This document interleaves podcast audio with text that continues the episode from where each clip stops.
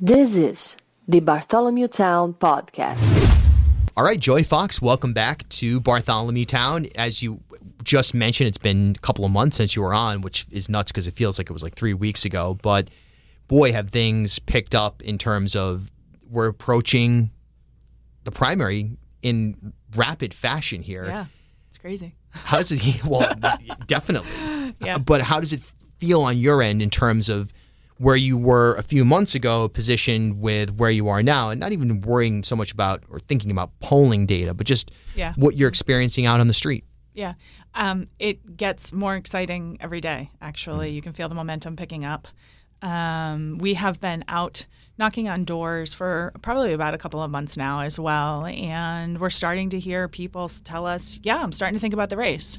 And I like what I hear, um, and, and asking questions too, which is really great.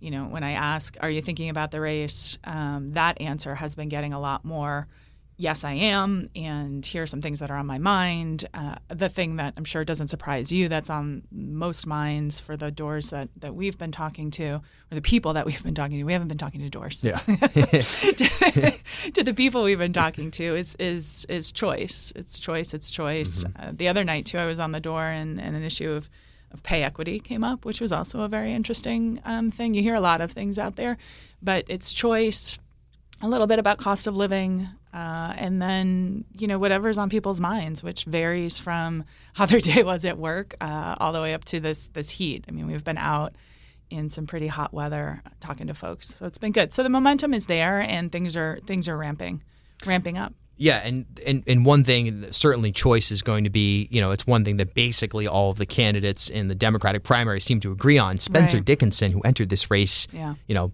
last second sort of entry, he actually was on the Dan Yorke show. We're taping this on Thursday. He was on yesterday and revealed, I think for the first time, that he's comfortable with the idea of states managing abortion laws. In other words, he's satisfied with the Supreme Court decision that, again, pretty much the rest of your opponents seem to be on the same page that that is outrageous to to dismantle standing law. Quickly, your reaction to Dickinson on that. uh, it's un, it's unfathomable. I think it's unconscionable. I think uh, you know when I, we said I was here two months ago. I think that night is when the Supreme Court decision leaked. I think we talked earlier in that day. That's how much things have changed since the last time we were together talking. Uh, and I'm heartened by the vote in Kansas that we saw. It is clear that this is this transcends party lines. This belongs. This is an issue of privacy between a woman uh, and her doctor and their families. Uh, it has. There's no place for. Uh, the government and, and to be in the middle of those conversations. Abortion care is health care, and that's the way it needs to be. And we need to make it the federal law of the land. Yeah, no, no question. On from my perspective as well, that especially running inside the Democratic primary, that that would be Right. the position. But hey, I guess as they say, it's a wide tent. What are you going to do? Uh, There's nothing I can do about uh, about my where my opponents stand on things. The best thing that I can do is make my position very clear. Congress needs to protect a woman's right to choose. Uh, abortion is health care, and we need a federal law taking care of that once and for all. no question that just general economic issues are major right now. We look at Providence specifically, you know, in terms of, and that's partially inside the district that you're running in, but the, the, the cost of living for a rental has gone up 23% over the last year. Statewide, we're seeing enormous housing cost increases. Gas prices have receded a bit, but still something that people aren't that comfortable with, food, et cetera. What, at this point, what would you say is the number one thing that if you were elected to Congress, you could do to try to encourage a calming of what seems to be a movement towards number one, rapid inflation, and hopefully not stagflation with a looming recession potentially coming? Well, I think that the recent legislative proposal that we've just seen come out of the Senate is encouraging and it moves us in the right direction, not only for the long term in terms of climate uh, issues, um, but prescription drug prices, letting Medicare negotiate prescription drug prices, something we've all talked about for a really long time. It's good to see movement on that. I think in the short term, right here in Rhode Island, or I shouldn't say the short term, but if if I am elected here, the one thing that I hear constantly from literally Block Island to is housing, as you just alluded to. So, what can we do to not only um, help first-time homebuyers, but help older people who would like to downsize and stay here. Uh, those affordable options so that people can live and work here. And it isn't just about the house, right? It's about our communities at large. It is about workforce. It is about having people able to to fill the jobs that we have. And it's and you know one thing that I hear from employers constantly is I've got these vacancies.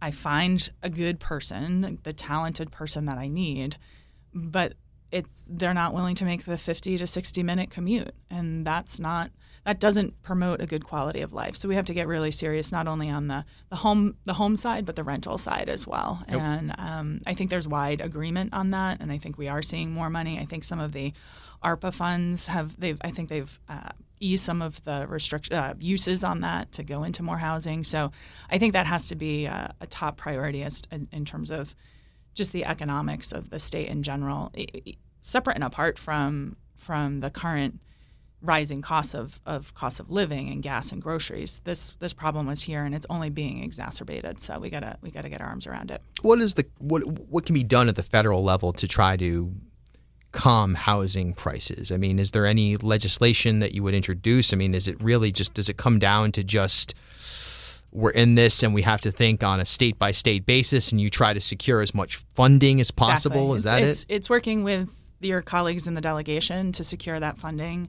it's talking to different community organizations, community development organizations like LISC, who does a lot of work in in, in the state for affordable housing, and mm-hmm. other agencies like that.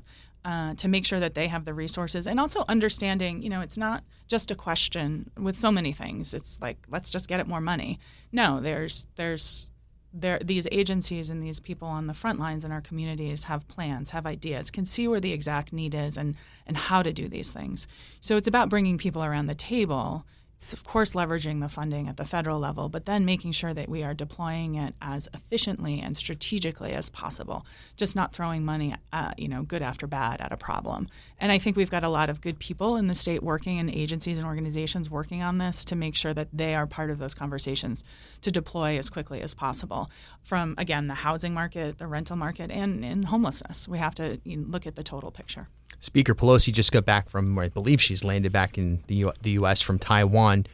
Are you comfortable with that trip and, and that sort of diplomacy? And it seemed like there was some division amongst you know the executive branch and and even within the party as to whether or not that was the right move. Your thoughts yeah. on that? Yeah, I've been following it just as you are, Bill. Um, I don't have any inside information on that. I didn't even know that she had landed back in the country. I say that assuming that she has, you know. But. Um, no, she did not call me. okay. um, but yeah, I mean, those are those are things that our our not only are on the diplomatic side, but on the defense side, you know, those are those are things that um, that need to be looked at and analyzed seriously. And you know, my my standard here is it's it is diplomacy first, and see what we can do, um, and a very very high threshold for any type of, of deployment in in any situation. Yeah, and and kind of leaning into just international geopolitics as well. Just just as a rule of thumb, your thoughts on the U.S.'s role as the hegemon in terms of you know, being the the world police officer, so on and so forth. And you know, how do we how do we navigate that fine line of being a you know a, a source for a rule of law or or however you want to frame it with interfering with other entities, other nations, other nation states, other governments, whatever it may be. How do you balance that? It's a it's a good question. It's a complicated question, no doubt. The United mm-hmm. States has a leadership role on, on a, of a global scale, and um, and one that we um, need to make sure that we are um, using diplomatically, um, and again, bringing people around a table. It's it's really no different than any other issue like housing that we were just talking about. Mm-hmm. Making sure that lines of communication are open and that our strategic interests as a country are protected, um, but that we are working with our global partners. Um, you know, one thing that comes to mind is climate change in this area. Mm-hmm. Uh, this is not a country by country issue. This is a global issue, and it is an issue that we need, as a global community, need to come together on to tackle. Uh, because you know the Bill and Joy sitting in another on another continent right now having a similar conversation. You know, it's the same. It's the same climate that we are all living in. So it's that's how I, I, I look at it. We're speaking with Joy Fox, who is a candidate in the Democratic primary coming up on September 13th. Of course, early voting and mail August ballots 24th. and so forth. August 24th yeah. actually is early voting. That's it's the 20 days before, uh, and I do have to give the General Assembly credit. They passed the Let Rhode Island Vote Act this year, Yep. which extended all of the the COVID um, provisions that we had uh, for voting as well. But August 24th is the early voting. Uh, you can go to your town hall, city hall, um, up until September 13th. Let's talk about the race itself, kind of zeroing in on on your opponents here. Um, obviously, we talked about Dickinson in the beginning, but Seth Magaziner, the general treasurer of, of Rhode Island, is you know he is widely viewed as the front runner here. He's moneyed. Um, he has an ad out right now. Your thoughts on the reality of with five weeks to go until the actual primary and less than that until early voting. Your thoughts on how do you chip away at what his polling numbers show as a commanding lead and what I suppose if you just look at it from a, a financing side would show as a commanding lead. Yeah, it's it's doing exactly what we're doing right now, having a conversation. Um, I am doing this multiple times a day with all sorts of people, so it is working. I, I've never shied away from a challenge. I always jump in, roll up my sleeves, and and work as hard as as we possibly can. So that's that's number one. Is we're just out there. We're just out there talking to everyone that we can.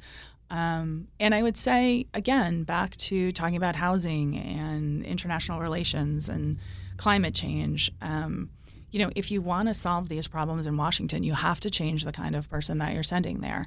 Someone like me that, you know, grew up here. I grew up in Cranston. I live in Warwick. I went to Rhode Island College. I was a commuter student to Rhode Island College. Um, and I run a small business now.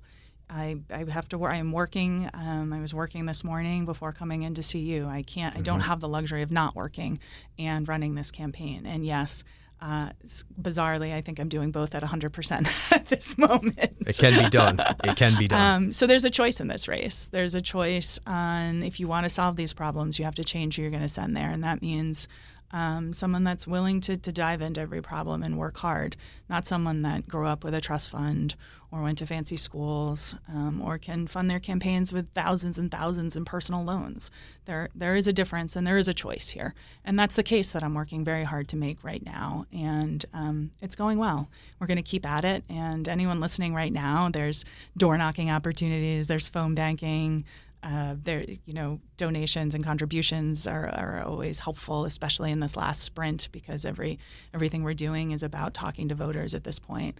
Um, and then just making sure that you have a plan to vote, as we were just saying. August 24th is the early voting, especially if you've got kids, um, students who are headed back to college who listen to you. I say directly to them before you go back to school, uh, head over to City Hall and, and vote. Um, I mean, for everything that we've talked about here, all the challenges, starting with Roe v. Wade, to housing, to climate, to international diplomacy, it, it, it comes down to the vote. It comes down to using our voice, and, and the vote is the way that we do that. I was in uh, Wickford at one of the Narragansett, uh, not Narragansett, North Kingstown Town Beach concerts, and I got this really interesting question. Walked up to a fella, and he said, "If you have one vote in Congress, one vote your entire term, you you can only vote once on one thing. What is it?" And without hesitation, the John Lewis Voting Rights Act. Because if we don't have that, if we don't have the, the vote, and if the vote is not protected, nothing else matters. It's the foundation of everything that our great country is built on. Um, and I take that that that very very seriously. Um, so again, I would say, college kids, if you're listening, Yeah. please before you go back to school, but also just everyone else, make a plan. Make a plan between August 24th and September 13th. It's important. in the event that you win uh, this election, you would be matched up against Allan Fung, the former Cranston mayor. He was on Bartholomew Town two weeks ago. You can find that on uh, at, at ripodcast.com if you haven't heard it yet. But uh, you know, it's it's interesting. Mayor Fung's trying to position, position himself at this at, in two ways at the same time, essentially, as appealing to conservative voters, but also as someone who can thread that independent needle here in Rhode Island in a matchup with Allan Fung, what are the key differences besides the obvious? You know, besides the fact that he's a Republican and you'd be a Democrat. How do you appeal to the average voter in Congressional District 2 in Rhode Island in a way that differentiates you from Allan Fung? I think you just answered the question for me. You said he's trying to do things in two ways. And that's the problem. There's never one way with him. It is always trying to thread a needle. It is always trying to bob and weave. It is always trying to not answer your questions, Bill. What you see is what you get here with me. There is only one way. I grew up in Cranston. I live in Warwick. I love my community. I believe in the power of government to make a difference. And I will take that uh, to the voters in the general election all day long. Um, and the fact that I am a hometown girl and he's the hometown boy, I will put my hometown girl up against the hometown boy all day long. Uh, I did cover him in his first race when he ran for citywide Yep. on, uh, with uh, Mayor Laffey. Um, I've known him for a very long time, and I think that is part of the problem. We don't know where he stands on very important issues, and the bobbing and the weaving and wanting it two ways should be a huge red flag um, to anyone in the general election, whoever the Democratic nominee is. I have to say, um, that that argument that you just made for us um, is a key one. It's a key distinction. He needs to start um, telling us the one thing that he believes on these things, not trying to thread a needle. One question that he wouldn't answer clearly was whether or not he would accept President former President Trump's endorsement. I think it's only fair to ask a similar question to you. Would you accept President Biden's endorsement? Yes, I, I, I if if this race goes to that level, um, that'll be a very interesting, um, and I will be here every day talking to your audience. um, I, I, you know, it is important that we keep the Democrats in the majority and the de- and Democrats in the White House, whoever they may be, and whoever is in this general election, and I do believe it will be me, um, will need all the help they can get for sure and um, and it's important that we all come together um, to to defeat a guy who's not sure where he stands on things. Last question here, last minute or so.